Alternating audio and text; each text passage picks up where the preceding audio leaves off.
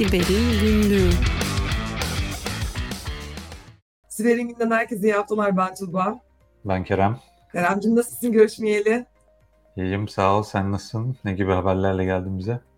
Ben de iyiyim. Teşekkürler. Ee, şimdi dizi izleyenler, takip edenler hatırlayacaktır. Büyük bir SolarWinds vakası yaşadık biliyorsun ve etkileri bir sene, iki sene daha sürdü bunun. Sunburst olarak adlandırılan güneş patlaması. Çünkü SolarWinds biliyorsun güneş e, rüzgarı mı deniyor? Ne deniyor ona tam Türkçe karşılığını bilmiyorum ama oradan kaynaklandı biliyorsun ve çok büyük kamu kurumları yani Amerika'da sadece 9 tane bakanlık biliyoruz bu saldırıdan olumsuz etkilenen.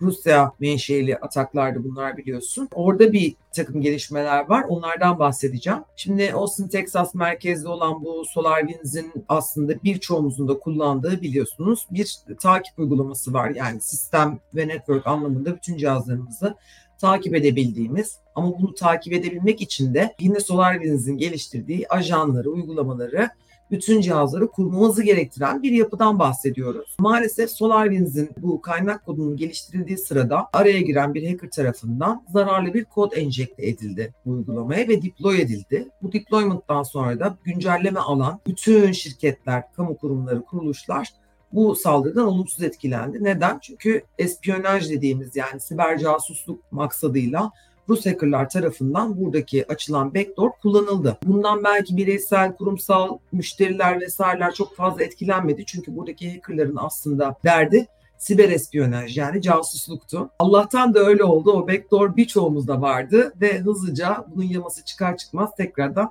yamayarak bulduk kendimizi. O dönemde sevgili Murat'la yapıyorduk biz bunun haberini. Olaylar Aralık 2020'de patlamıştı. Hatta FireEye hacklendi e, şeklinde çıkmıştı önce ama aslında hacklenenin FireEye olmadığı SolarWinds vakası yüzünden FireEye'in da bir takım kendi yazdığı exploitler yani güvenlik testlerinde kullandıkları zararlılar, iyi niyetli zararlılar diyelim. Bunların çalınmasıyla aslında ayyuka çıkmıştı konu. Şimdi o dönemden bu dönemi takip ediyoruz. Çok ilginç şeyler tespit etmiştik o dönemde de. Bu hack vakasının olduğu günlerde halka duyurulmadan evvel biliyorsun SolarWinds halka açık bir şirket halka açıklanmadan evvel bu vaka bazı yöneticilerin burada hisse sattığı gibi bir takım böyle bir fraudulent olaylar olmuştu ve çok takipçisiydik biz o dönem bunu sıkı sıkı. Şimdi yakın zamanda bir gelişme oldu. Ee, Aslı zavallı diyeceğim yani çok üzülüyorum bir meslektaşımız. CISO'su Tim Brown şu anda bir suçlamayla karşı karşıya. SEC diye geçiyor oradaki departmanın adı biliyorsun onlar departman diyorlar buna. İşte Security Exchange Commission aslında bir komisyon mahkemeye başvurdu ve Tim Brown'un halka açık olan bu şirketin güvenlik postürü, güvenlik durumu hakkında yatırımcılara ve müşterilerine yalan söylediği, içerideki güvenlik zafiyetlerini bildiği ancak bu konuyu gizlediği konusunda bir suç duyurusunda bulundu. Tabii ki buradaki ataktan maalesef oranın Adalet Bakanlığı, Milli Savunma Bakanlığı gibi bakanlıklar da olumsuz etkilenmişti. Dolayısıyla aslında bu mahkemeyi birlikte takip ediyorlar diyebiliriz kabaca. İçişleri Bakanlığı işin içerisinde hakeza. Şirket aslında 2000, 2018'de Ekim ayında halka arz olmuş.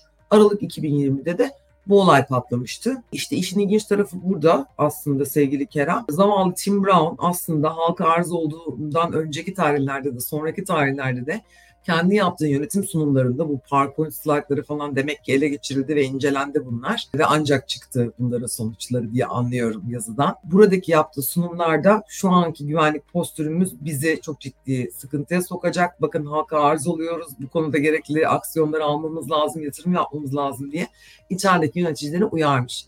Ama halka arzdan sonra herhalde yönetimden gördüğü baskı neticesinde ne müşterilere ne de yatırımcılara tabii ki çalıştığı kurumla ilgili hani güvenlik durumunun vahim olduğunu ve ahmet durumda olduğunu maalesef açıklayamamış. O noktadan sonra yapmış olduğu bütün dışarıya açık olan sunumlar, toplantılar, işte röportajlar vesaire de işte biz güvenli yatırım yapıyoruz, iyi durumdayız, riskimiz düşük vesaire vesaire gibi bir takım talihsiz maalesef açıklamaları var. Aslında bugün böyle bir mahkemeyle karşı karşıya kalmasının temel sebebi de bu. Burada böyle hani insanlık etiği, iş etiği, yönetim baskısı vesaire gibi durumlar giriyor devreye. Hatta avukatları mahkemede şöyle bir şey söylemiş.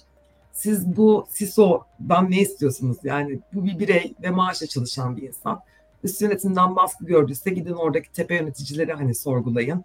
Neden buradaki güvenlik e, durumu kendine raporlanmasına rağmen bu konuda herhangi bir yatırım yapmadılar ya da yatırımcıdan bu bilgiyi sakladılar. Yani burada diyecek bir şey yok. Maalesef SISO'nun açılımı Chief Sacrifice Officer oluyor. Dünyanın her yerinde bunun örneklerini görüyoruz.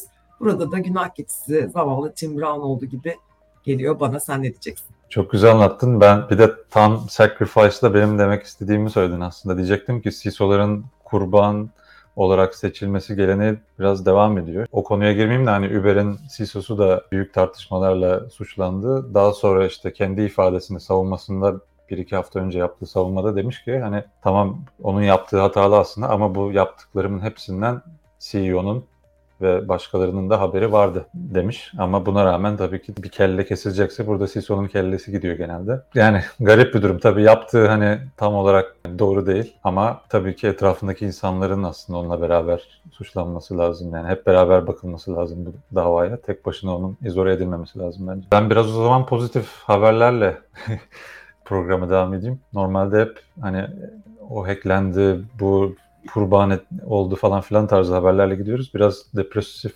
bitiriyoruz programları. Bu sefer iki tane ransomware grubunun, FIDE yazılım grubunun yakalanması ve e, ağlarının kapatılması haberi var. Bunlardan biri Ragnar Locker grubu. Ragnar 2019'dan beri aktif ve çok büyük işte devletlerin altyapılarına, devlet organlarına vesaire de saldıran ve double extortion tekniğini de kullanan bir grup. Double extortion dediğimiz hani hem bilgilerinizi çaldık ödeyin yoksa yayarız bunları diyorlar. Hem de şifreledik bütün bilgilerinizi para verin ki dosyalarınıza tekrar erişebilin diyorlar. Yani çift taraftan para koparmaya çalışıyorlar. Böyle bir grup. Genelde saldırılarını böyle Windows, internete açık yerlerdeki Windows ve Windows üzerindeki Remote Desktop, uzaktan bilgisayar erişim protokolünü kullanarak ekliyorlarmış. Ve çok da başarılı olmuşlar. 2019'dan beri büyük bir operasyonla kapatıldılar. Europol ve 11 ülkenin beraber çalışmasıyla Paris'teki elebaşları diyelim ona asıl developerları, yazılımcıları Paris'te yakalanmış. Sonra da onun işte Çek Cumhuriyeti'ndeki evine baskın yapılmış. Başka çalışanlara yani gruba dahil olduğu düşünülen insanların evlerine baskın yapılmış. Yani büyük bir operasyonla 11 ülkenin işbirliğiyle bu grup sona erdi gibi gözüküyor. İkinci FIDE yazılım grubuysa Ukrayna Siber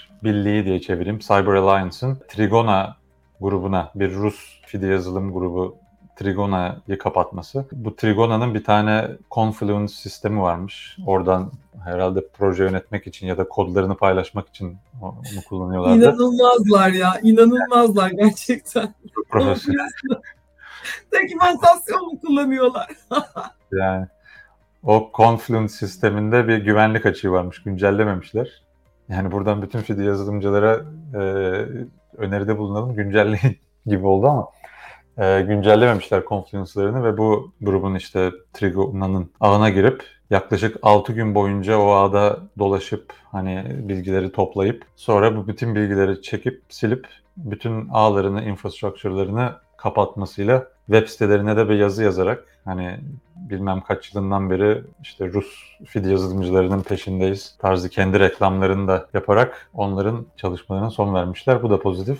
Bunu okurken bir de son olarak yeni bir rapordan bahsedeyim. İngiltere'nin siber güvenlik merkezi NCSA bir tane yeni bir raporu var. O da bulutta feed yazılımlara karşı korumalı nasıl backup alınır tarzı bir rapor yayınlamışlar. Birkaç tane böyle prensip madde koymuşlar. İşte bir bunu FIDE yazılıma karşı etkili olacak bir bulut yazılımı şunları yapmalı. Bir backup yazılımı şunları yapmalı tarzı birkaç tane prensipleri var. Ve o prensipleri gerçekleştirmek için de nasıl yöntemler den faydalanılabilir. Bunu daha detaylı olarak yazmışlar. Hani hiçbir ürüne vesaire bahsetmiyorlar tabii direkt olarak ama genel bir framework, bir program sunmuşlar gibi hani başkalarının da takip edebilecekleri. Şimdi detayına girmek istemiyorum ama linkini koyarız. Burada tabii benim dikkatimi çeken yani bu son kullanıcıya yönelik biraz fazla abstrakt, soyut kalıyor. Dolayısıyla hani bütün bu tavsiyelerin aslında alınıp da somut bir şekilde hani şu, şu yazılımı kullanın, şu şekilde bunu konfigüre edin tarzı daha somut tavsiyelerin gelmesi lazım. Bunu da belki başka şirketler yapacaktır. Ama bakmakta fayda var. Evet, benim şu anda üzerine çalıştığım bir konu var. Ransom'a karşı dayanıklı backup alınmasıyla alakalı.